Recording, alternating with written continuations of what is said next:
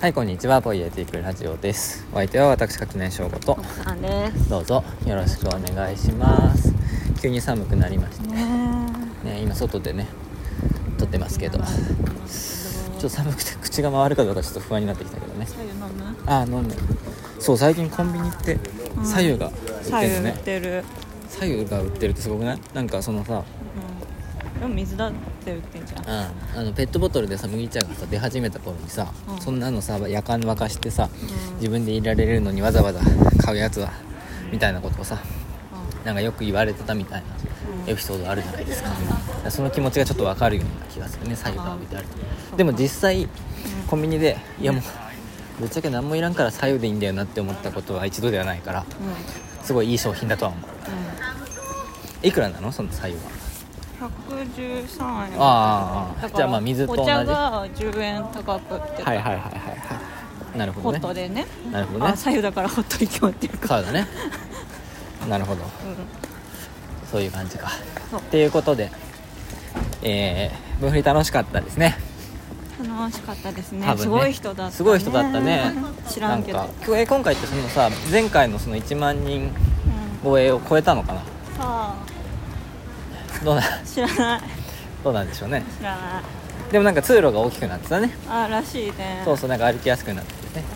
うそれは良かったよ。なんか結構心配してたんだよね。なんかあまりにも規模が大きくなりすぎててさんうん。もうそろそろあの流通センターのあの駅の階段のとこでさ雪崩とか起きちゃってさ。足踏み外して。あそうそうそう。花火大会みたいな大惨事にならないかしらんっていうさ心配があったりね、うん。あとなんかあまりに行列ができるところが多すぎてうん。なんか喧嘩になるんじゃないかとかさなんかそういうなんか不安な気持ちばかりあったんだけどだから楽しそうでよかったよみんなね。うん。うんごめんなんかうん。嘘つけなかった。ああ嘘つけなかったね。まあ行ってないからね。名古屋におりました、えでもあの心配してたのは本当だったね。心配してたのすごいマジでマジで怖かった。なんか大丈夫かなって本当に思ってた、なんか巨大になりすぎてさ制御ができなくなるみたいなのにさ、うんすごいさ怖さがあってね。うん。あなたちょっとね恐怖症的なところが恐怖症的なとこある。あのプロジェクト X っていうさ、はい。映画があるんですけど知ってる？あ映画ね。映画。あのあのえ？田口智朗じゃなくて？黒部ダムのやつ。ああれ？の違うその田口智朗の NHK のやつじゃなくてね。洋画でプロジェクト X っていうのがある。ああうん。それはあの POV っていうあのあのそれそれハンディ。そうはんなそのなんていうの？誰かが撮ってる映像で、あの作ってますよっていうふりをしたああはいはい主観。嘘嘘ドキュメンタリー。はい。フェイクドキュメンタリーなんですけど、うん。それはなんかフェイスブックでうん片田舎にいるちょっとオタクっぽい男の子の誕生日パーティーのね告知をするわけ、でマジでイケてるからみんな来てくれよなみたいなこと言って。でクラスのさなんかイケてる女の子とかにもさ声かけるんだけどさもちろんさそんなダサいやつのところに来るわけないみたいなうん。映画なんだけどすげえその友達が頑張ってめっちゃフェイスブック上で盛るの。うんうんでなんかスーパーとかでうん。ああったなんかプロ野球選手とかにも絶対来てくれよなみたいな。でもなんか酒も薬もめっちゃあるよみたいなこと言ってこう言うの。うん。とかやってるとでなんかお父さんお母さんにが旅行行ってるから、この家自分の家でね、うん。そのパーティーするっていうさ話なんで、もう想像つくと思うけどさ、もう最終的になんか機動隊が出動するぐらいのうん。なんか何千人とか来るわけその 普通の普通のい家に。でなんかみんなでなんかいやもう伝説の夜になるみたいなこと言いながらなんかヘリとか出動してる中もうとにかくもうあの全ていよく起きちゃいけないことが起きる。っていうもう災害映画なんだけどはい。最悪でしょ。最悪だね。もう見てて気持ち悪くなってくるんだけどさ。うん。そういう。すごいあのなんだっけあれあれシーズンいくつ？あの Sex Education のさ。あそうそうそうそうそう。 Sex Education のねあのあれみたいな感じ。よパーティー。あれのもっとひどいやつ。あれも十分ひあどかった。れあれすすすごいあのそれしかないから、うんうん。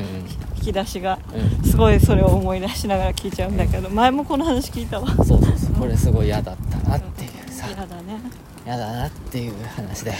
うんでもそんなことなかったね現実は。そう現実はそんなことなくてねちゃんと理性のある流通センターで。人たちが。ね理性のある人たちがそのちゃんとしたねこうベテランのスタッフさんたちのご尽力によりなんとかなったんだろうと。うん。まあ、次からあの有料化したりねうん。あのなんだ？ビッグサイトに。ねそれはみたいなね。12月からかな？5月から有料化して12月にビッグサイトになってっていう形でまあその本当に僕が今回心配してるのはそこまでの規模を大きくなる見込みなのに流通センターで大丈夫かみたいな気持ちがあったんだけどまあなんとかなってよかったなっていう勝手なうん。心配と勝手な安心をしている。うん。感じで本当勝手だね。うん。まあちょっとなんか5月の流通センター最後とね最初のビッグサイトはちょっと体験してみたいからうん。次は出すかもしれないけど。そうだね。うんっていう感じでね。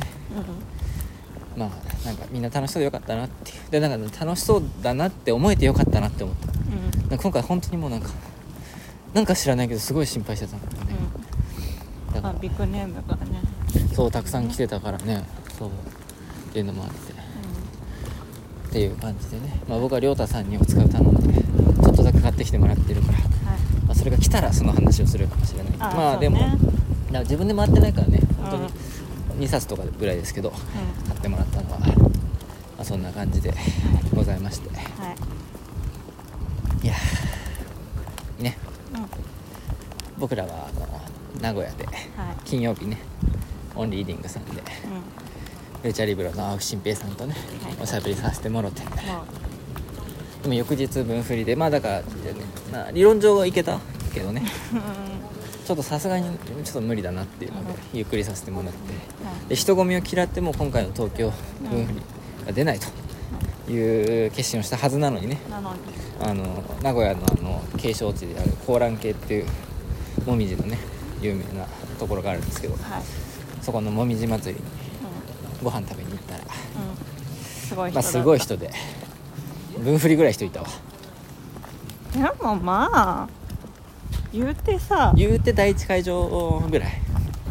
言うて竹下の方がやばいじゃん。ああそうそう。その話で言うとさ今日さちょっと一回ちょっとするけどさそのまあ昨日すげえ人だなって思ってうん。わーって思ったんだよ、うんでまあ分振り見たいと思ったんだけどきっと分振りの方がすごいんだけど、分振り見たいと思ってさうん。で今日帰ってきたわけじゃない？その今日っていうのは日曜日のねはい。に帰ってきてさで今日僕あの SPBS で渋谷にあうん。るあそこで鈴木奈緒さんとパリコさんとあと関城さんっていう3人の方がやってるイベントを見にね、うん。あ見に行けんじゃんと思ってう急遽当日券取ってさ渋谷に降りたわけ。もう渋谷降りた瞬間すごいよ。もうハチ公前が。うんすごいよ。なんかもううごうごしてた。うん。うんなん。かあのーなんかお風呂場の排水口の髪の毛ぐらい溜まってた人が。軽音感がにじみ出てるよ、でさしかもさそのさうごうごしてる人たちを取る人たちがいるねまたさ群れててさ群れを取る群れがさいるねいてさもうすごかったよ。もう全然。戻ってきたね。全然動けないんだもん。であも群れを取る群れさ。そう。でもうこ腹れはこれはやめてくれよって思いながらこう歩いてってさ。もう見事に奥渋じゃない方向に歩いてて 気づいたら原宿方面に歩いててさ。もうなんかまあ間違っちゃいないんだけどね。す大枠で言うと。うん。うん大枠で言うと間違ってないんだけどすごい遠回りしてさ。結果的になんか会員ギリギリについてみたいな。うんうん感じでね。だから最前列になっちゃったの、いやまあ最初から最前列にしようと思って。空いてたからね。空いてたら最前列にしようと思って最前列で聞いてたらあのまあお酒のイベントだったから、うん。その登壇者の皆さんのお酒の匂いだけで僕はノンアルを買ってったんだけどなんかちょっと酔っ払っちゃったっていう感じでうん。ございまして、うんうん。まあそれも楽しかったなとうん。いう感じなんですが、はい。まあ、そんな感じではい名古屋を満喫してね。うん。でまあ最後渋谷も満喫して、うえーでなんか合流してねん、いやなんか人が多い人が多いって言っても東京平常時の東京の方が人多いんだよ。そうなんだよ。そうなんだよね。ちょっと。まあだからやっぱりなんかね僕はね、まあ流通センターの,、あのうん。駅がねみっちみちになるのが結構怖い。怖い、いつも怖いねなって思ってる、うん。ってことなんだなって思ったからら本当にだからビッグサイトになったらいいかも、うん。ビッグサイトってなんかほら駅何個かあるんでしょ、まあそうね。まあ、最寄りは1個だけどさ。あとまあやっぱりそのなんか流通セン流通センターはさうん。イベント会場としてしか知らないけどさ、うあれは普段あんなに人が来る場所ではないってことそうなんだよねそうだ天井もちょっと低いしね。あの規模のイベントまあイベント会場としてうん貸してはいるけど、うんうんからうん機能としてはあるんだけど、うんちょっと大きすぎる。そうだね。その駅が間に合ってないっていうのは明らかに、あでも今回あれなんだよね。なんか休校が止まったんだよね。あーあだからで前回も多分そうあの帰りは止まってたけど今回はもう休校止まってあちゃんと止まるしあなんかみたいな通路も広くなったしみたいなのでだから僕がだからちょっと怖いなって思ってたところは全部治ってたっぽいからなんか行ってもよかったじゃんってちょっと思ってるところもあるけどね。まあでもまあとりあえずだからうんまあそれは置いといてね。いまあビッグサイトの方がその駅からして最適化はされてるそうだね。そうそうだからまあそっちも楽しみだなっていうバスバンバン出てるし。感じですけど、まあ、はいとにかくだから僕らは名古屋にいたので、はい。名古屋の話をするぞ。するぞとというところで川にね来ちゃったけど。まあでもあれだよねその多分またオムラジで流れるんじゃない？本編がね。本編が。分かんない、うん。毎回本当に流れるかはね。うんまあ青木さんにお任せしてる第ですから。分かんないけどもしかしたら流れるんじゃないっていうところで。はらお話自体はね、まあ、そっちでい、うん。いいんじゃないかっていうはところですけど。楽しかったね今回も。いうん。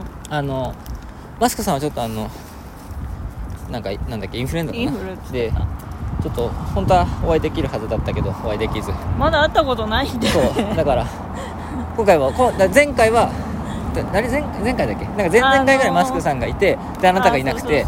で今回あなたが来てマスクさんがいえないて。かなんならあのマスクさんがあの展示でさうんうん荻窪来てた、はいはいはいはい。西荻だか荻窪来てたけど、私がなかった。あそうだね。その時は僕が行ってねあれすごい会ったことないんで。うんそうなんだ実はね。あの録音でおしゃべりはしたけどね、はい。でやっぱり直接お会いすると違うからね。なんか実存をまだ感じたこそうとがそうそうそう。いつねそれが感じられるかなんか喋ってる雰囲気でさ、あの2人ともお世話になってる針野先生。はいはいとさ、はだからこう声の感じが似てるから勝手にすごいその先生のいああなるほど。イメージを頭に持ってるけど別の人なんだよなっていう。そうだね全然別当の人だから、ね、然当然なんだけど、うん。そうなんだよっていうね、うん。ところもあったりしてうなんだけどまあなんかそのお話なんかね多分今回半分ぐいつもと同じぐらいの人数が来てくださってたけど、半分ぐらいメンツが違くてさ。だから多分初めましての人も多かったし。んうん。なんかねあれなんだよね。その DM とか送ってくれてたっぽいんだよ。オンリーディングの徳田さんたちが。その、はいはい。以前なんかそのイベントに来てくださったみたいな方に今週こういうのがあるよみたいな。だからね。なんていうの？僕のことも知らない人は多かったのこれまでのイベントの、はいはいはい。青木さん目当てで来てなんか知らんやつが喋っとるっていうのもあったけど今回なんかね青木さんのことも僕のことも今回初見みたいな、あオンリーディングのお客さんそうそうそうオンリーデディングのお客さんがこういらして、はいたっぽい雰囲気を感じてて。はいはい。はいだからその後で話を聞いた感じね。割とそれがいいなっていうかね。うんそれでなんかちょっとでも面白がってもらえたんだったら嬉しいわうん。という感じでうんはい。ありまして、まあなんかそういうのもあってなんか楽しくおしゃべりできたのかなうんというふうに思っていますが。はなんかありますか？ここのイベントの本編に対しての感想いは。本編本編はねそんなまあさ終わった後の感想だからあれだけどさなんか初見の人も結構いたんだなってうん。言いながら全然自己紹介なしにトップスピードで始めたんだよね。そうだね。誰だお前って感じではあるよね。知らない人そうなんだよ。だから、う後でそれ知ってさうちょっと知らん人たちがいたんだったらもうちょっと自己紹介した方がよかったなそういうところはそういうのはあり。いいやーでもなんか本当に直前までさボケーっとしてたじゃん。僕だけじゃなくて青木さんもボケっとし青木さんもボケっとしててさいやよくあんなに喋るよねっていうの。まあ別にいつものことなんだけど、いやでもなんか私行ったの多分1回目そうだね。一番最初のやつ。以来だよね。そうそうそう。あのまだ雪が降ってたまだ雪が降ってたわよくわかんないけど。そのあの最初のさ年はねすごかったね雪。雪が降ってたそしてから、うん多分きっと日付調べたらわかるんだけど。そうだね。だから20年の1月まあ多分久々で。だかかな？うんまあそんぐらいでね。らなんかもう前はさ結構さ全部ついてってたけど、うんうんうん。もうなんか慣れちゃったからさ私もあなたがイベント出ることに、珍しくもなんともないからね。うん、だから結構久々だった、ん。あなたがイベントで喋ってるはいはの見るの、そっかそうだね確かに。うん。あなたが見てくれてるの久しぶりだったわ確かうん。なんかなんだろうその「ポエテックラジオ」のゲスト会ともさちょっと違うじゃない。にそうだね。本当になんかなんていうの？空で喋れるっていうかさ。別に今喋ってるのもアドリブっちゃアドリブだけどなんかよどみなく隙間なくう話題を転換しながら喋り続けるしなんかちょっと上手くなったのかなって。あまあ青木さんと回数がん。重ねてるからっていうのはあると思うんだけど。うんあでもそれ嬉しいねそっか。なんかサマリー力が上がってる。おおそれはよかったじゃあなんかちゃんとその何進行もちゃんとしながらっていいうやそう進行ちゃんとしてた、うああそれは嬉しいですね。ん、そうなんだよね。なんかちゃんとはん本の話にもお互いのうんうんうん。本の話に戻っていくそうだね。なんか綺麗に。なんかねどこまで脱線するんだっていうぐらい脱線してからもちゃんと戻ってたからすごいよね。犬神家の話とかからよく戻ったよね。たそうね。まあ犬神家の話はね、まあ、結構本の話でもあるんだけど、うんその時見て。そうだね、んっていうよいやだからなんかその生活の話と、うんうん。あの社会の話のバランスが良かったなって、あー。個人的には。あの社会の話飽きちゃう人としてはさ うんうんうん。前半ちゃんと生活の話からうんうんをして、まあ、後半社会の話をしてっていう感じで、もうあのどっちのうんうん。うん具体ファンにも抽象ファンにもはい受ける、バランスだったんじゃないかなってなるほど。思いました。ありがとうそうなんですね。そうだったらいいね。そうだったらいいね。そうじゃないかもね聞いてみたら。そう。ちょっとねわかんないけど。でもまあなんかそんな感じだったらいいね。っていう感じでした。なんか僕も本当にあの直前にさ僕が先に名古屋入りというか前日大阪行っててさ。ああそうだね。そう。であの長谷川書店さんうあの長谷川さんに会いに行ったりね。あその前にあの善光堂に初めて行ってさんはいはいはい。京都のね。うん。であの山本さんにご挨拶したりとか、まあ、そこもすごい楽しくてね。うん。でまあ最後その大阪のスタンダードブックストアの中川さん。うん。あの川べりで屋台やるっていうからね、はいはい。で大阪でそれ行ってさうん。お酒飲んできて、でうん。もそこでもなんかその前の鈴木奈緒さんとのイベントに来てくださったうん。方とかと再会できてさ、うん。でわあ嬉しいねみたいな感じで一緒にお酒飲んで、うん。まあ、見事名古屋帰れなくてね、まあ、大阪で一泊して次の日名古屋に着いて、うん。であなたがさらにちょっと夕方ぐらいにあの名古屋に入って合流するっていう感じでさ。うん。で待ち合わせしてね東山動植物園に行って東山動植物園の特に植物園の方の水晶宮うん。あの温室のところを1時間ぐらい見てうん。楽しくてっていうことをしててさ。はい。でイベント直前にそのてかまあそのか閉園時間は5時前だから、うん。イベント前にそこは出ることになるんだけどうんすごい雨降っててさ、まあ、ずすっと。ごかった。すごい雨降ってて。すごかった。でめちゃくちゃ水たまり思いっきり踏み抜いてう靴下びちょびちょになってさ、ん泣き泣いちゃう。ん泣いちゃいそうになってさ。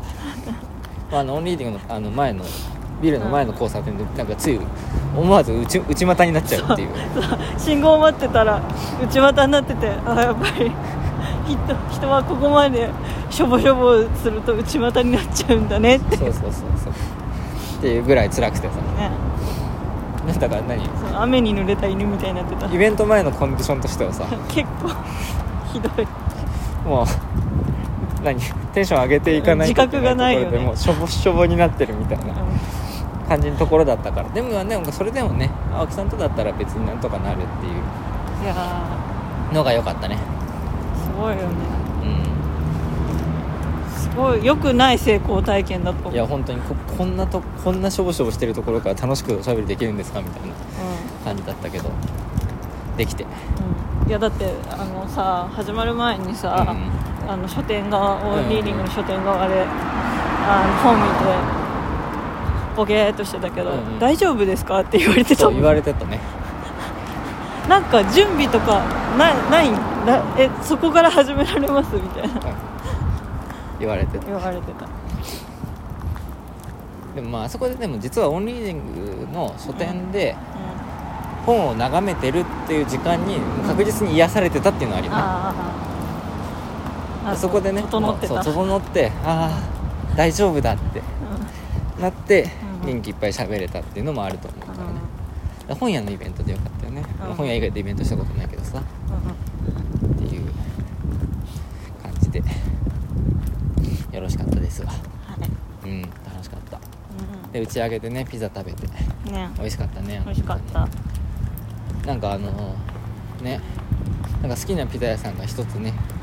なんか潰れちゃってね。東京の方だけどね。うん。だからああどうしようって思ってたけど名古屋に行けば美味しいピザが名古屋に行けばね、食べれるんじゃないかっていう気持ちになって、うまあ、イタリアよりは近いから。ん、確かに、そうそう。まあちょっと嬉しいっていううん感じでしたねはでもなんかそのあれ面白かったねあの。い、ピザ屋、ピザの美味しいお店なんだけどさメニューにピザ専門店ではないので前菜を1人1品頼んでくださいって書いてあってさ。まあ、日記にも書いてきましたけど。だけどで前菜はおおよそ23人前になりますって書いてあるんだよ。ね。あれすごくない？だって2人で行ってさ2人とも小食だったらさ前菜だけで6人前あるってそうそうそうそう。もうそんなのさピザたどり着けないじゃんねねそうっていうのですごい盛り上がったよね。ね。ずっとなんか帰り道の話を。ななんでこの表現に至っちゃったんだろう。なんかいや気持ちはわかる気もするしなんかいろいろこういうプロセスもある気もするけどなんでこうなっちゃったんだろうっていう。でも結果的にすごいペロリと食べれたし美味しかったうん、いや前菜が確かに前菜美味しかった。美味しかった。だからなんかちゃんとそういうなんかちょっとコースみたいな感じで食べたいやそうい方が最初からコースにしてくれるか分かるよ。そういいんじゃないかってまあでもね。そうとかさ、すごい思いを馳せちゃった、ね、いやでも最初はコースにしてくれるのがいいんじゃない？かなでもやっぱりコースしかありませんだと入ってきてくれないお客さん。いやなんか結果的にさ多うん分コースでもさ、ぐらいのね。同じ値段になるってさ構安かった多いじゃん。いやあそう結構安かった。結構安かった。そうトータルで見たら全然安かった。全然安かった。だからまあそういうことなのかな、ね。うん。いやななんかすごいこいろいろうインタビューししたくなるようなインタビューしたくなるような感じだった。うんでまあ打ち上げも楽しくて。はい。楽しかったな。うん楽しかったね。そういう感じですよ。はい。でまあ。そうね。なんか今年もまあまだ振り返るに早いけどさ。なんかいろんなとこ行ったなと思って。ああでも年内のイベントっぽいイベントは終僕の活動自体は終わりじゃない？かな？うん終わりじゃないかな。機内納めじゃない？機内納めか。うん、うん。お疲れ様でした。お疲れ様でした。まあちょっとあのベイブ関連でもしかしたらあの本屋ライトハウスであー。なんかその分振り高野菜みたいにやるかもみたいなことを言ってたからそうだねなんかそれがあるかもしれないけど、まうあ基本的には。んそうだよえライトハウスベイブ。売れたかな？ああそうだよ売れたかな？心配。そうなんだよ。なんかあのさ分振りハッシュタグのさ分振りで買った本みたいなのあんじゃん。はい、あれさすごいさ自分が出店してる時はめちゃくちゃさ熱心に追うけどさ、う今回なんか追う、んまあ、なんかちょっとさう、ん。まあ、まあせっかく実家帰ってるからさ、うんうんうん。あまり携帯ばっか見てんの？みたいなところもありさ。なんかあんまり終えてないけど。そうどうだったんでしょうか？名古屋。あんまりね。うん。なんか分振りあったんだぐらいのそう。感じになっちゃって。あんまりまだ実感がないけどさ。あなたのあなたの小説デビュー作も世に放たれてるはずだけど。シシシシもねもう先行発売してるはずだから。はい。やどうなんだまあシシシの方は別にだから僕だけじゃないから売れいそうだね。てるでしょうと。うんでその人たちがまあ僕のほところも読んでくれたらいいなっていう気持ちだけど、はいはいベイブロンはちょっとねうんそうだね。班長ですからね。そうライトハウスのブースで足を引っ張ってないといいなといううん。感じですけど。そううちの豚ちゃんたちが廃棄の上に、合わないでほし。い売れない本は食べることもできないから。そうだね。舞台か舞台かっていう感じで、まあまいやあどうなるかもしれないちょっと関口さんにちょっと連絡しようと思います。そうだね。うん。恐る恐る。そうそろそろお礼と一緒にね。っていう感じで。うでまあベイブロンはね面白いと思うんだよな。あのそう名古屋にね実家があるからねオンリーディングでイベントすると実家にそのまま泊まるわけだけれども、んはあの母も面白いって言ってましたよベイブロン、いうん。だから面白いんじゃない？うん だから面白いんじゃない 変なまあまあ話ですけど、まあでもそのいろんななんていうの？いわゆる本読みあなたが仲いい人たちとかちょっと違うそうそうそうそう人も面白いというというのがそうなん貴重な。そうなんだなんかだから面白いよね。だから僕すごいよね。基本的になんか親戚めっちゃうん。読んでるっぽいじゃん、ん。僕の書いたやつ。そうだね。うん。なんかね。ね。祖母とかはね。文学館に書いたいくつかのやつはすごい褒めてくれたんだけどあなんか最近のやつはちょっともうなんか抽象的で反念的すぎてよくわからん。うん。言われちゃいましたが。はでもなんかそんなのとかさ。だそういう忌憚のない意見が言えるさ、うん。割と唯一の人たちじゃない親類って。ね。実は。しかもなんかそのなんていうの？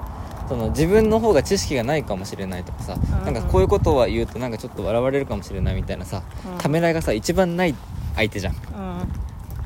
そうね。うだってこっちのことはもうずっとだからおむつ履いてる頃から知ってるような感じだからさもう舐め腐ってんだよ最初から。そのいい意味でね、いい意味でそのなんていうの？うん。っていうなんかさ、はい。だってその対等に見ていいというか自分が思ったままを素直に言っていいものとして読めるわけじゃんそういうのって、はいそれで褒めてくれたんだよからさ、はい。ベイブロンはきっとねうん。すごくいいんじゃない？うん。っていう。あでもその青木さんとの話の中でベイブロンの話してたけど、なんか私は結構その映像を見るのが苦手、うんうん。あなたになんだろうあなたと同じ映画を見て、うん。同じところを見てたことがないじゃん。そうだね。でそれに対して割とコンプレックスがあったわけ、うんうんはいなんかその映像を見るスキルがないうんうん。映画を見るスキルがないんだなって思ってたけど、青木さんとの会話を聞いてて逆にあなたは映画をそのえあのううちでさよく言うさリテラルに読むうんうん。がをしてない部分がうからこそなんかその映画を構造的に見れるんだってんうんうんうんうん。思って私悪くないと あそれはそうなのちょっと一回やってみますね。はいというわけで家に帰ってきてうん。いつも家に帰ると声が小さいから今ちょっと大きい声で喋ってますけど、うん。帰ってきたらポストの中に CCCC ボリューム5届いていました。イエーイ。一般販売はねうん。11月30日からなんだって。あじゃあ結構全国書店で、で今度はそうだ分振りで初売りで、うん。で一部書店では15日以降順次うん先行販売ということなので双子のライオン堂の文芸雑誌はい「シシシシボリューム5ぜひ皆さん読んでください。僕は「お尻」というタイトルの小説をうんうん。書いております。すごい今更なこと言っていい、うん。双子のライオン堂だからシシシシなの？シシがあそうだよ。2獅子が2匹いるからね。やっと気づいた。なんでずずっとなんどうななどういうタイトルなんだろうって思っ獅てた。子獅子が2つで。で獅獅子獅子だそうもともと総獅子っていうあの双子のはいはい。2つに獅子っていう、うんあの文芸雑誌をやっててでそれのリニューアルというか別の雑誌に進化したのがこの「獅子獅子」なの。だからへー。総獅子を知ってるとうん。ああそれで今度は獅子獅子なんだねっていうのが分かるかもしれませんが。うん。かっこいいよねこのね。かっこいいよ。かうん。っこよくない？そのページ数で中閉じってすごいね。すごい。中閉じ116ページかな？っていう。かっこいいな。いいなこれ。ちょっとまだね今開いたところだからあれですけどうん楽しみですのでうんそれを、まあ、たくさん読めればと思います。あの特集はなしでねもう特にもう本当にだから前まではそのサリンジャーとかさ、うん。そのこうそれぞれの一つ一人のその文学者をうん。特集するみたいな感じだったんだけど、まあ、なんかそれでやっていくと大変だって。うん。もっとなんかもっと自由になんか作ってみたいっていうので今回特集なしでのびのびと作っていて、まあ、僕は小説を書いていて他にも対談でねあの随筆解剖教室出させてもらったあれのキックオフの模様があの対談として収録され文字起こしされて収録されてたりとかうん。あと犬短歌っていううん。犬についての短歌がうん。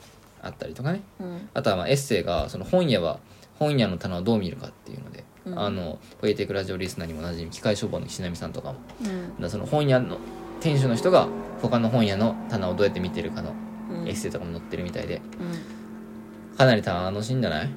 面白そう。今パラパラ見て。すごい面白そうだよ。あの思って言ってるとは思うんだけど思って言ってるように聞こえないから。なんで？もうちょっと丁寧に言ってもらっていい？すごく面白そああ伝わる伝わる？うん。ういや面白そう。あなるほどね。ああそれちょっととくどいかな。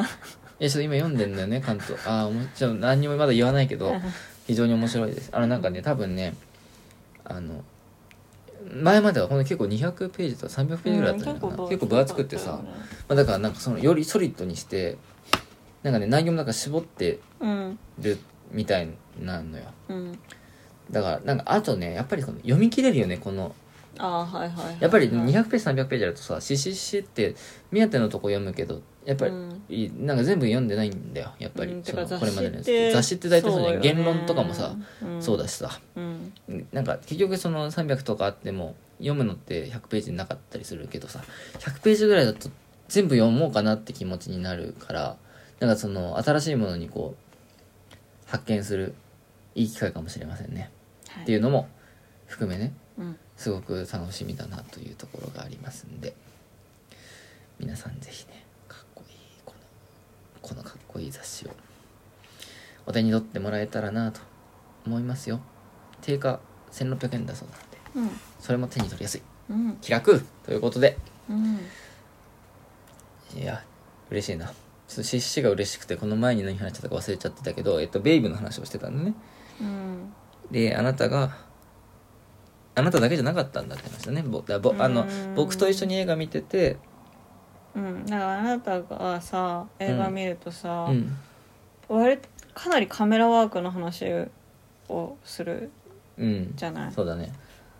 でそれってさ画面には映ってないものの話をしてるじゃん、うん。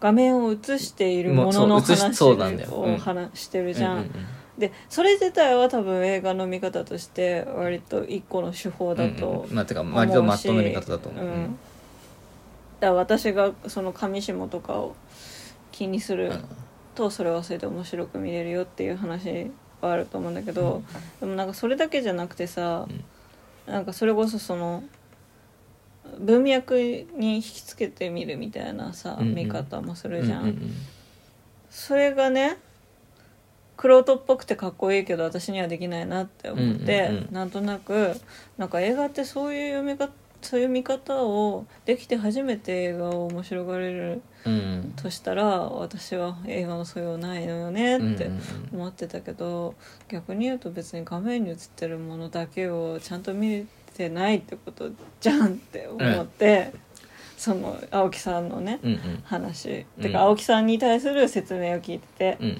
だから私はその画面とか舞台上にあるものだけを見るぜって。うんうん。思ったからなんか吹っ切れた。いやでもそれはよかった。そうだから別にだからそうなんだよ。別に味方に優劣もないけどさ。あるものをそのまま見るって実はすごい難しいんだよなっていうのはずっと思ってて、うん。本よ本とかもそうじゃん？うん。なんか読むって難しいんだよね。なんかあと人の話聞くのもそうだよね。そうだね。その人の話を聞くって難しいんだよ。じゃあ僕とあなたで話す時はさもうさお互いさちょっと割り切ってるじゃん。録音でやる時とか特にさもうなんか相手が喋ってることをさちゃんとそのまま相手が何を言おうとしてて何を伝えようとしてて何をこう目的に喋ってるのかっていうのをさすごいこう一生懸命聞こうっていうよりはさ大体こんなこと喋るんだろうなっていうのがお互い分かってるからってのもあるけどさ全然違う風にしてやろうみたいな。の でさそのなんか言葉尻を唱えてなんか自分の話したいことにさうん。話を転換させてってさうん。でお互いに予想できてないところにいつの間にか行くようなさうん。喋り方をするじゃない？うん。でもだから実はそれってそのしゃ相手のしゃき喋ってることをちゃんとそのまま喋ってるままに聞けてるかっていうとちょっとまた違うっていうさ。そうそれで言うと結構いつも思うけど、録音してない普段の会話で突然すっごいなぜ何坊やが発動することお互いにあるじゃん。そうだね。でそういう時の会話は我ながら面白いと思うんだけど、うん。うん録音でできないんだよね。まあ録音中に突然なぜ何ってならないもんね。でもそれこそさあの、何？あの祖父母宅にもさ、うんうんうん。顔出してうさん「二人は喧嘩するの?」ってうん。聞かれたじゃ、うん。ん喧嘩って何ですかね？って言っちゃううん。上ちゃん。うん。てか私大体なんか誰にさうん「旦那さんと喧嘩とかしないの?」って聞かれるとさ「喧嘩って何?」から始めてさ、なんかそこでフリーズしちゃう、うんうんだけどさなんかでも割とさそれをさそれをして許さうんれ、うんまあ許される間柄じゃない、うん。私とあなたは、だから喧嘩の定義から始めてさ、うん。うんこれはギリ喧嘩だじゃないかみたいなさ、うんうんでもまあ最終的にいや喧嘩そもそもいい大人が喧嘩しなくないみたいな、うんうんうん。結論にいつもなるけど、うん。あれ面白かったね。あなたが祖母に聞かれた後に「喧嘩の定義によるかな」って言ってたのかすごい面白かった。うん。あでも喧嘩の定義で言うとさちょっとあの場ではさ、うん。そこ広げてもなって思ったからさ僕はニコニコフフってしてたけどさうん。ちょっとあえてもう一回その喧嘩の定義の話をするとね僕にとっての喧嘩の定義は、うん。てかまずまず喧嘩の定義の前にあの会話の定義をのしよう。ん。会話というのは何か、ね、あとは読むとは何かみたいな話と一緒でその相手の意図を組もうとするというか相手が使っている語彙のロジックをなんとか理解しようというすり合わせをするうん。ゲームが会話だと思うわけ、もうこのね時点でねすでにねあ。と5分しかもう時間は我々に残されてないけど、うん。あのなんていうの？他の人とのねうん。その会話とは違うかもしれないんだけどうん。あのとりあえずなんかそういう僕らにとっての会話の定義、うん。僕らだけに一旦限定して会話の定義をするとするならば、うん。そもそも全てにおいてその定義づけをお互いすり合わせ。るその祖語がある定義をうん。とかそのそそれぞれ交わっていない文脈をお互いに持ち寄ってすり合わせて一つの共通の文脈とか、うん。共通の、えー、と定義を作っていく行為のことを会話とうん。定義しましょう。はい今定義定義って言い過ぎて。定義されました。定義されました？そうしましょう。で、はい。喧嘩というのははい。どちらかのどちらか一方の定義や文脈うん。を一方的に相手に飲ませるうん。ことを目的とした行為。いうーん。意義あり。やちょっと一回聞いて。だと思うの。はい。まずね、はい。あそのなんていうの？ちょ一回一回。で、うんうん。まだあなたのターンなのね。そう一旦、うん。だ今ちょっと今この場でこの定義に一旦仮にさ、うん。これうん。作業仮説とさせて、うん。その定義と文脈をお互いにすり合わせ持ち寄って一つの一本の共通する、うん。両者の間で通用するうん。言葉を言葉を制定する。せんそんでそう文脈と定義を集めていくのが会話で、うん。そうじゃなくてどちらか一方の定義と文脈をうん。どちらか一方に押し付けようとお互いうん。押し付け合うのが喧嘩だということに一回しましょう。はい。でこうした時にでこれは別に我々にとってだけではなくってこれがえっとなんてえっと我々にとってなんだけどえっとねうんと一旦ややこしい言い方するけど 我々にとっての一般的な喧嘩と会話の定義だと思ってくださはいいもうすごいややこしくなってるけど。でだから我々にとってのみんなそう我々にとってのみんなに通用しそうな定義としてその2つがあるとするでしょ、はい。で今あなたが意義ありって言ってるのがそれなのか分かんないけど一回ねじれがあるんでここに実は、ねじれがあるってどういうことかっていうと我々にとっては普通の仲良くする会話が今言った喧嘩の定義の方。なえっとな何が言いたいかっていうとそのえ？っとてか我々みんなの喧嘩し違う違う違う違う違う聞いて。あのねちょあのちょっと我々ある程度もそもそも文脈とうん。ある程度の語の定義を共有してるっていう前提はあるんだけど、うん。普段会話をする時は実はそこの共通の会定義と文脈で話をしてるわけではなくってお互い自分の好きな文脈と好きな語彙の中でなんか喋りたいこと喋ってうん。それを別にここの共通のところに寄り合わせようとすることなくお互いにバラバラに喋ってる、はいはい。内容自体はもうバラバラなの。はいで特に交わらないんだけどなんかふお互い楽しく自分の言いたいこと言えて嬉しいなっていうので満足する。うん。だから押し付けようとはしてないんだけど、うん。とにかくなんかその議論をうん。こう釣り合わせようとしてない。うん。で並走させてるただ。っうん。ていうのが会話。はい。なんだよ実態としては、うん。そこここはどう、でで僕らが喧嘩するとして喧嘩っぽいことするとしたらうん。その時一番建設的なんだっていうことが言いたかったわけあ何が言いたいか、えーとだか。ら本当に統合を目指あしてそうそうそうるからってこと？本当に統合を目指してるから。はいはいはいはい。意味の M- M&A を我々はしようとしてるから。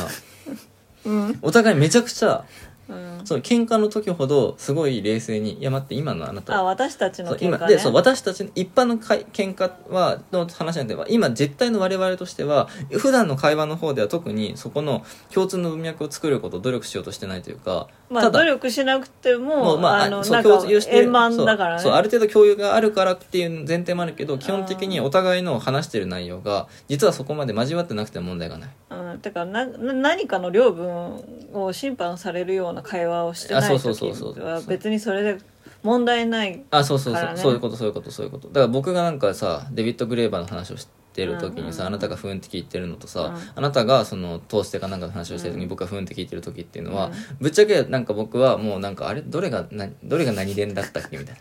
え貴伝秘伝をなんかって言われてもよう分からんけど別にそこ分かってなくてもあなたが楽しそうに喋れてればそれでいいかって思ってさ、うん。聞けるしさあなたもあなたでさ僕がさ、うん。また結局それ近代とか資本主義の話になるんでしょってうすうす思っててもさ一応さうんうんって聞いてはーんって言ってくれるじゃん。その時にさ実はさお互いにさ、うん。結局何だったんだっけっていうのをさ、うん。どこまで分かってるかっていうと、うん。実は分かってなくてもいいうん。じゃん。うん。でもこれまあ、まあ、なんかなんだかんだでみんなもそうなんじゃないかなとも思うけどね、うん思うけどなんか実態としてはそうじゃん。だけど喧嘩するというか何かがある時ってすごい厳密にうん。あの人今のその今のこの「なんとか」っていうさ言葉はどういう意味で使った？っていうのをやる時じゃん。はい。だからえっ、となんていうのかな今ね喋りながらようやくすっきりと言えるなって思ったから言うけどえっ、と会話というものが理性的ではい。喧嘩というものがなんか理性的でないものはい。みたいなはい。ものをなんとなく一般のイメージだとはい。するならば、はい。そういう意味で我々は喧嘩はしないんだよ。あんまり。はい。だけど我々どちらかというとそこで理性的理性を持ち込むのはどちらかというと喧嘩の領分なんじゃないかっていうことが言いたかっそれをもっと面倒くさい言い方するたといいね。野生的にリズメをするタイプの喧嘩をするじゃんああそうそうそうそうない私たちは、だかそうなんだ。ら私たちのつば爪や牙は、うん。理性だからね。な理性というか理屈？そうだね。理屈だからね。だからでその結果めっちゃアドレナリンが出るけど特に最終的に傷つかないことが多いから、喧嘩ああ時間切れ時だ。間 じゃあちょっとまとめに入ろう。でもうんそれで。喧嘩として認識できない。うんうんうん。っていうことなんじゃないか自分の辞書の中ではそれは喧嘩じゃない、うんうんうんうん。けんだから喧嘩だから喧嘩の定義がで今さ僕はさ仮の作業仮説でさみんなこうなんじゃないかっていうのでとりあえずだから理屈に合うもの合わないものみたいな、うん。だんだんそんなにことをこう例えばさ、うんまあ、あんまりだからうまいた作業仮説じゃなかったと思うんだけど、うん。一回それに当てはめていくとだから我々の喧嘩のイメージとその一般の喧嘩のイメージと実態としての喧嘩のイメージが合ってないっていうことだけを言いたかったんだけどあさ。あそれはそうだね。そうだけどだからそこがちょっとうまくちょっとこう組み合わせられなかった。一般のイメージとして喧嘩に対して私が思うのはコミュニケーションを諦めちゃってる。うんうんうん。あそうそうそうそうそう。だからコミュニケーションに対するモチベーションが二者間でうんうん。大きくずれてるうんうん上でえっとその二人の関係性を持続するためにコミュニケーションが必要な状況、うんうんうんうん。らそれは冷戦状態でも、うんうん。そのお相手の語の定義を勘違いしたり、うん。すり合わせをしようとしないままその掛け違いとコミュニケーションを続けてる状況も喧嘩だと思うし、まあもうもはやあのその概念のすり合わせを諦めて物をぶ投げるとかも喧嘩じゃない。そういう意味だとあのお互いのあの長所でもあり短所でもあるところとして、うんコミュニケーションを諦めたら負けだという意味での負けず嫌いがすごい強いから、うんコミュニケーションを諦められない。うん。うんだからあなたはそれこそ8時間寝ないと使い物にならない体質なのに、3時とか4時まで私に全問答を仕掛けてきたり、うんうん最近本当ないけど、あんまりないけどね。あでもだからそうなんだよ。でもだからそういうあなたの言う意味の会話における語彙のすり合わせっていうものをやっぱりちょっとやり尽くしている。うん。う んそういう意味で私たちはエンドコンテンツと化しているというのはすり合わせになんかアドレナリンやスリルを伴うほどの帰りがもう、あのさ開拓地が残ってないそうのかもしれないね。から喧嘩も起こんないし、うん。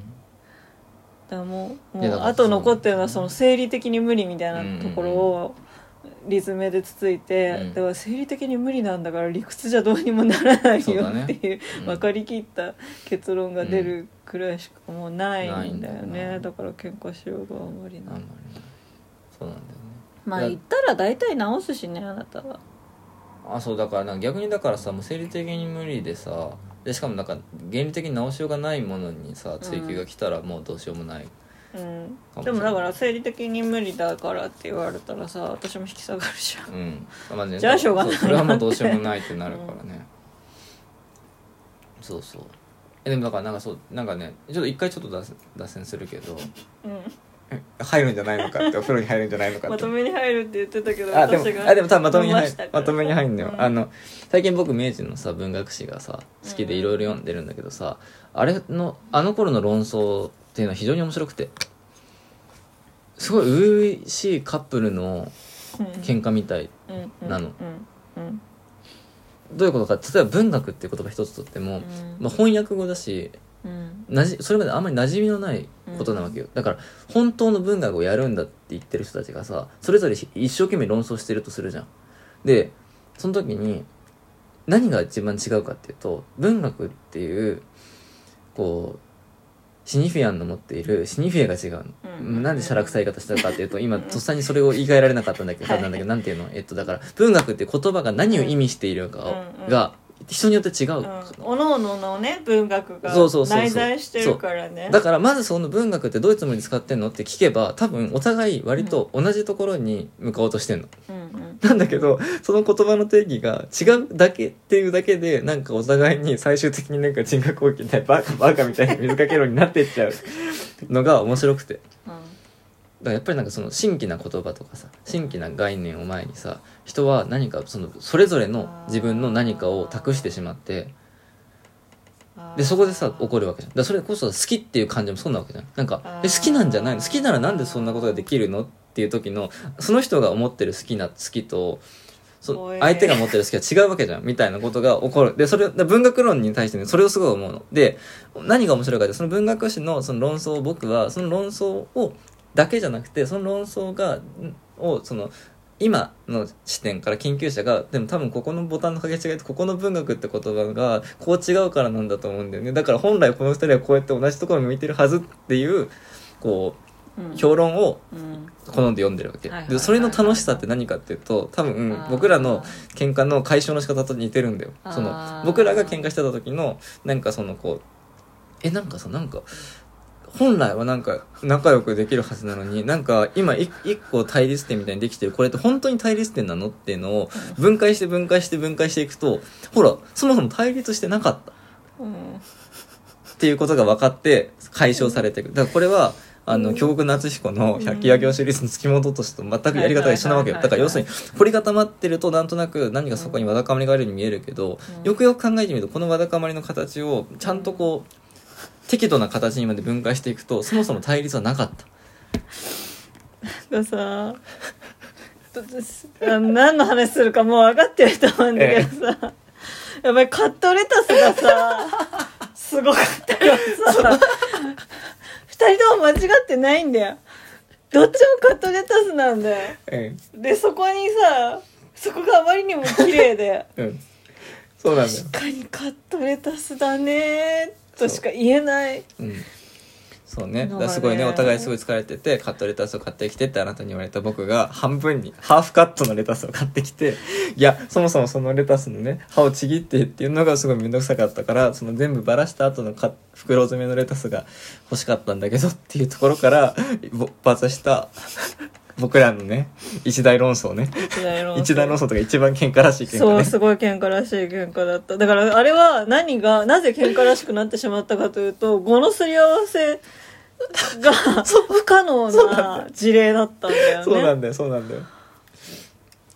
でもその具体的なさ掛け違いがさ、そう。あれたそこにのさ形でさであなたはカットレス買ってきてって言ったじゃんって言って僕はカットレス買ってきたじゃんっていうね。カットレタスそう。もう。ねあまりにも面白かった、あれはだからもう笑うしかできなかったけど、笑いながらめっちゃブチ切れてて。れてた。なんなんだろうこの滑稽な状態うんうんうん。なって。えでもあれなんか象徴的だったのはさやっぱりさあの時僕もすごい調子悪かったしさあなたもさ、まあ、それによって調子悪かったからさ、うん。その本来そのすごく楽しくね過ごすために2人で暮らしてるはずなのになんかがさいろいろ食い違ってるっていうのがさそもそも違和感として蓄積されていた時期だったわけじゃん、うん。そこにカットレタスっていう明らかに確かにその語彙のい意味としては間違ってないけど、うん。その組みこの組んでほしい。この文脈で言ったらそもそも調理したくないからバラバラのやつを買ってきてくれってことぐらいわかるやろみたいなところでさ、うん。こうさ爆発したわけじゃん、だからなんかすごいそこのうんすごいそういう意味で象徴的だよね。なんかそこまでそのぐらいのなんかあれ本当にそのでというかそこに私が追い詰められるまでにあなたは仕事に追い詰められてたからもしれないけどそれは私にはぶっちゃけ関係ないことで追い詰められたあなたのフォローのために私はそういう重い気遣いをうん。もうずっと1ヶ月以うん上うん。やってきた、うん。だから私がそうそうそうそう。やってきたことをうん。あなたはやらないんだ、そう。私に。そう。ってなっちゃった。そうなんでカットしたレタスなんだろうってことをもうちょっと考えられただろうっていうね。うん。ところだよね。そう。そう。っていうのがそう。面白かったよね。面白かった。だからすごいなねなんだろうな。わその時のお互いにとっての切実なうん。感情の爆発と、終わってからのカットレタスっていうそのトンチのね聞き方がね あまりにもねうん。美しいなとそう思って。だね。美しいよね。だから思い出すためにめっちゃ笑えるしめっちゃムカつく。なってそうなんだよね。思うし新鮮にね。すごい滑稽だな。ってうん。思ってね、ん。我ながら芸術点が高い。いや本当に、うん、代々語り継がれるであろうエピソードだね、うん。じゃあついでにさもう一個言っていい？大丈夫お風呂冷めてた。そういやそう気温が下がってきたからね、うん。すぐ冷めちゃうよね。すぐ冷めちゃうよね。いやなんかあなたとさ、うん。実はさ同棲する前にさ付き合ってないうん。かたくなに付き合ってないって言い張ってるじゃん、ね。私が、うん。まあ別に傍から見たらさ「いや、うん。お前ら付き合ってんじゃん」みたいなうんうんうん。感じなんだけど、うん。仕事終わりにさ、うん。ああってお茶したりしてるから。けどなんかとにかくかたくなうんに、うんうん絶対告るなよみたいなさ、うん。予防線も私がすごい張ってたたのはさまああなたもわかると思うんだけど、うん。うんなぜ彼氏になった途端とはいえ他者である私に対して震える権力が増えると思ってるんだろうっていう経験がうん。あまりにも多くて、だからなんだろう不快だうし、ん頭悪いのかなこの人ってなるじゃん。なんかそういう幻滅の仕方をこの人にしたくないなって思ったからすっごい予防線張ってたなっていうのをさっきの文学の話でいやそうしそそれをね明治の文豪の話として聞くとなんかなんだろうかっこよく聞こえるかもしれないけど、あなたも言ったように付き合いたてのカップル程度のさうん。話でさでもそれが持つさ嫌さっていうのはさ、うん。その彼氏面？そうなんだよ。なんで彼氏面というのは大きいのかっていうさうんうんうんうん不快感とさ同じでさよね。割となんだろうめっちゃ嫌じゃん。うん。それは別にあの男女逆転しても同じだと思うんだけど、うんうんなぜ束縛をすることが愛の証明のように商用されるのか、意味がわからんっていうのとさお前の文学はなんか嫌っていうのはさ多分同じぐらい切実なわけでさ、うん後からさ「いやでもこいつらは本当はうまくやれたと思うんだよね」とか言っててもさ本人からしたらさ「めっちゃ嫌!」って。そうだね。というかなんなら近いからこそ、うん。そこの誤差がすごい嫌ってなる、うんうんうん。同担拒否じゃないけど、うん。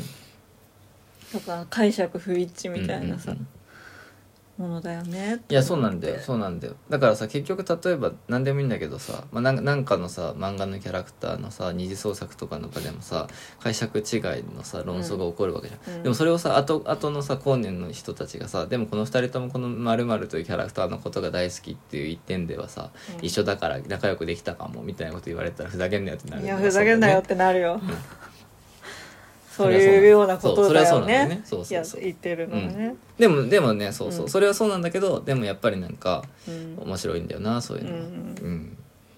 でもそれはいい視点視点だね。そう。そういうことなんだよね。うん。という感じ？いやでもだからそうだ本当にだからその語彙のねその解釈、まあ、語彙以外のものもそうだけどだ全てにおいて解釈というものの問題っていうのは非常に大きいんだよね。あこれネタバレってダメなのかな。あの私さあなたはあの酒飲みイベント行ったじゃん。うんうん名古屋から帰ってきて、うんうん私はあのトーステのライブビューイングに行うんったんですよ、うんうん今日。ね。で、まあ、ちょっと終わりたての舞台でもなんなら明日配信見れるからさ。うんうん。話すけどさ、うんそのえあるキャラね。あ若干あの具体的には出さないね、うんまあでまあ多分お好きな人はもう見てるだろもうから。あれかもしれないけどまあでも一応だからあねる、うん。ある人物に対してえーっとさまざまな解釈の余地を許容するっていうことが出てくるわけ、うんうん。でまあもう男でも女でも人外でもとして後世に無双されてもそれを全て許容する。そうそれぐらいの傑物でありたいみたいなことを言うんだけど、うんその後の展開でそれを全て集合体にしたものが出てくるわけ、うんうんうんうんでそれは絶対に許さないってうんうんいううんうん。ことを言うの。う、ん。それそこは多分噛み砕くとすごい面白いところだと思っていうんうんうんうんてそれはだからさっきの話でうん。この2人の文学というものに対する解釈はなんかどこかで交差しできたんじゃないかっていう,、うんうんうんうん。その交差点をその2人のうん行き着く先の完成形として、うんあの無双するのは勝手だけど、うんうんうん。それを正解にするのは、うんうんその2人に対してものすごい失礼なわけじゃない、うんうんうんうんそれはその2人はそれぞれのさ、うん。あのなんだろう方向性を持ってさうん「小野が道を行くぜ」うんうんうん。と思っていて、でその究極系として同じところに至るかもしれないけどでもその2人はさ、うん。おのおの別の理想でさ、やってるわけじゃん。うんだそれをさなんか最終的にはこう一つのところに行き着くみたいなのはさすごい暴論だよねっていう。うん。というか道行きが大事じゃんみたいな、すごいありふれた話になるけど、うん。でもそれの一つの態度としてなんかこうなんだろう。一個の正解にたどり着こうみたいな話って結構あなんかこれまとまんないわ。もうでもなんか多分そのキャラクターの解釈論とか,、うん。か解釈論というかそのキャラクターの解釈についてキャラクターを扱ったメディアがメディアコンテンツが自己言及するって結構珍しいし、まあしかも結構直接的にやるのは割と面白かっ面白いなと思ったんで、えうん。なんかちょっと多分あの引っかかる人にはここの話でなんとなく引っかかると思うので、あのまあ演劇としてすごい面白かったかはちょっと私はまだわかんないんだけど、うんうん。えっ、と「刀剣乱舞」えーん？舞台「刀剣乱舞」え国いや万葉桐国広単独校日本投資うんうん、長えな。はいそう今回何伝じゃないんだようんうんそうなんだ。まああの国広の極めの旅をもしよければ。なんかわかんない。多分いろんな人が感想をつぶやいた方が面白い。てかだってまさにそのいろんな人のさそう。感想がさ。そう。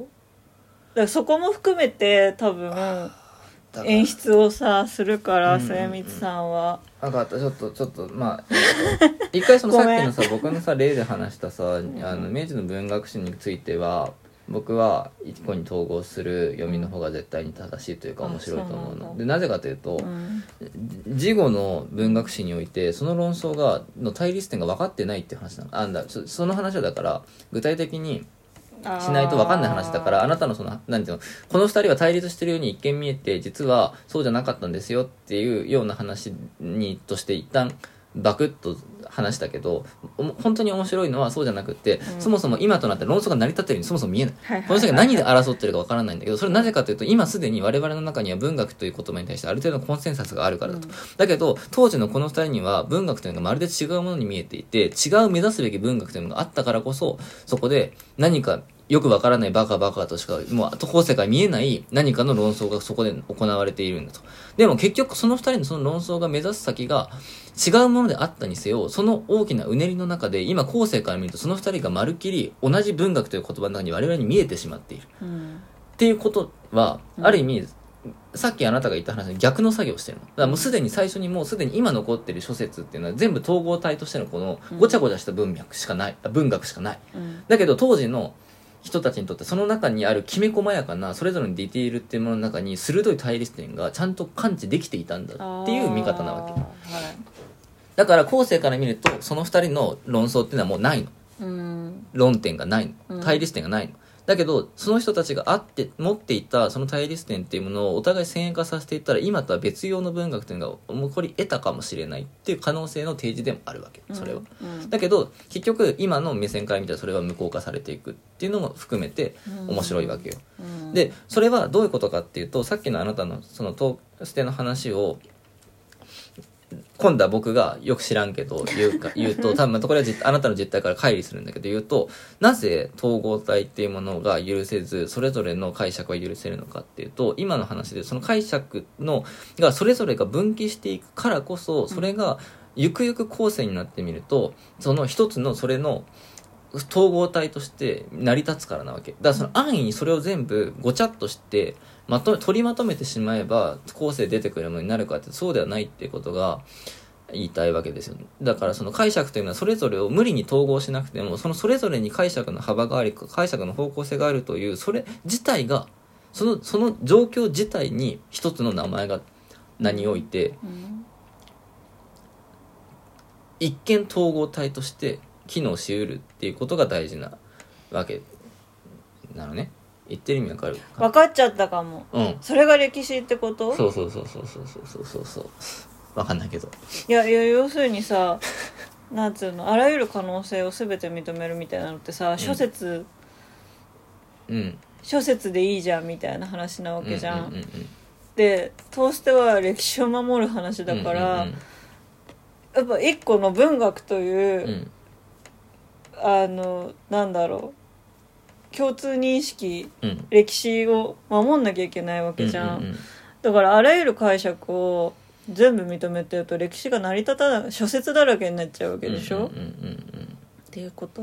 うん。うあー違う。あどちらかというと諸説が分岐するからこそ歴史っていうのは成り立つっていう話だね。あだからそのえっ、とな何でもいいんだけどさでこれ具体的に名前出さない方がいいんだよね。その通してんの。ーまあ過去作だったらいいしあなたぜ最新作見てないからししようがないんじゃない？いやなんかその具体名を出そうと思って。安家とか。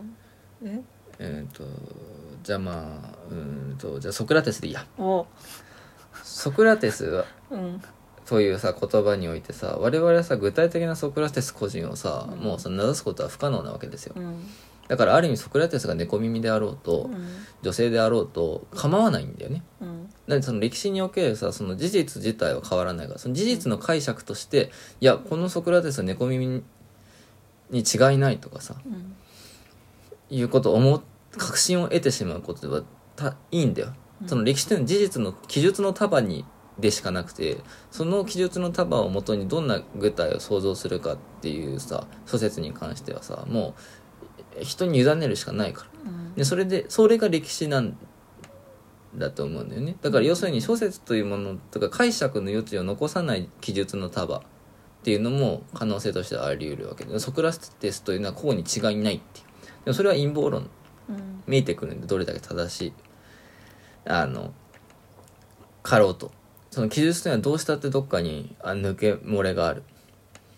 カットレタスという言葉で1位に決めることはできないの。どんなレタスかっていうこと、うん。それと一緒でソクラテスについての記述の束だけでソクラテスというものを完全に再現することはできないの。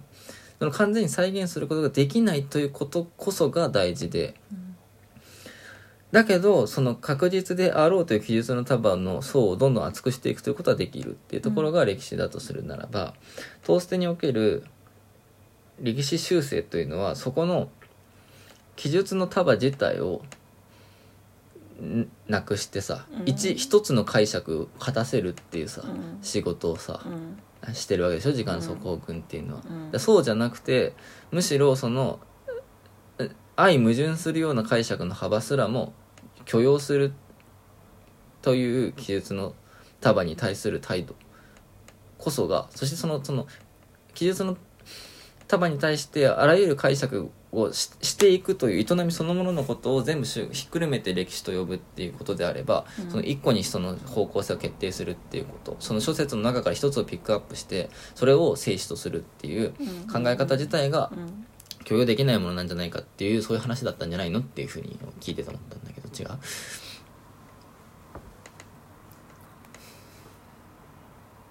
多分そう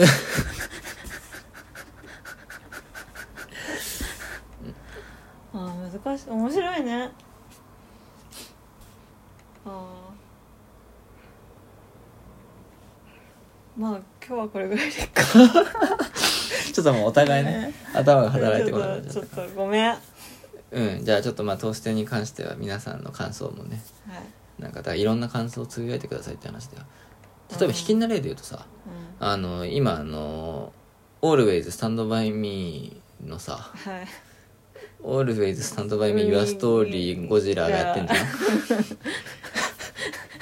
あのゴジラのさ感想がさ僕のタイムラインには流れてきたりするんだけどさみんな同じこと言うんだよ。うん。